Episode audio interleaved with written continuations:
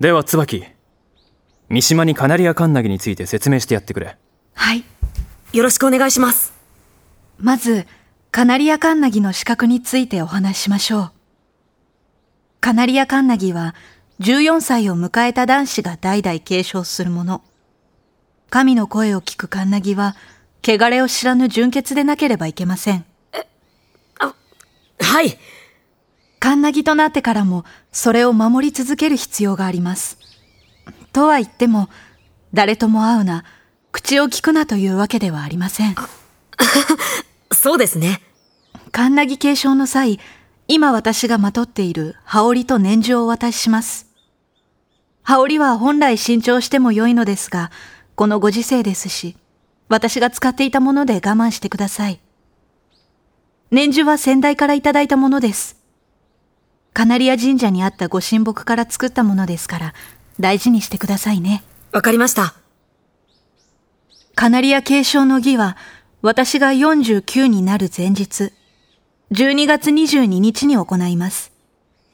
カナリア継承後は、カンナギとなるあなたに神の声が聞こえ、望むものが見えるようになるでしょ見える？う。ですが、望んだものが必ず見聞きできるわけではありません。はい。ご神託は神のご意志により届くものです。朝夕祭壇へ祈りを捧げ、神と対話する時間を設けてください。そうすれば、自然とその声が聞こえるようになります。ご神託とは、具体的にどんなものなのでしょうか？帝国海軍を守るため、敵国艦隊のあらかたの包囲や侵攻が見えてきます。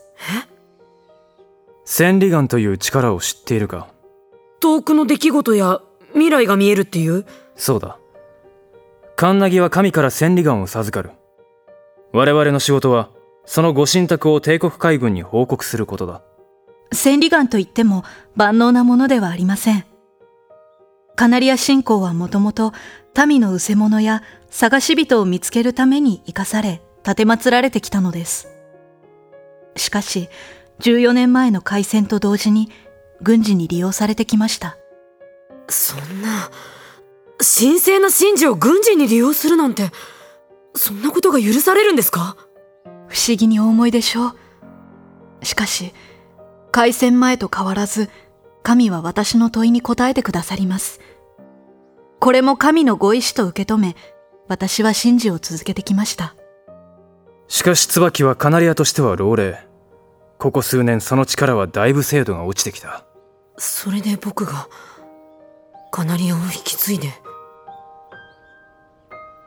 レンカ、カナリアとして生きることは決して容易なことではありません。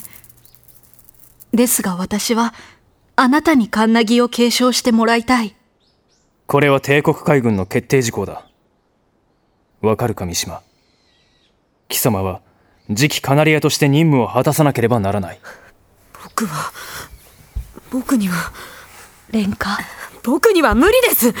そんな大それた役を、こなす自信がありません。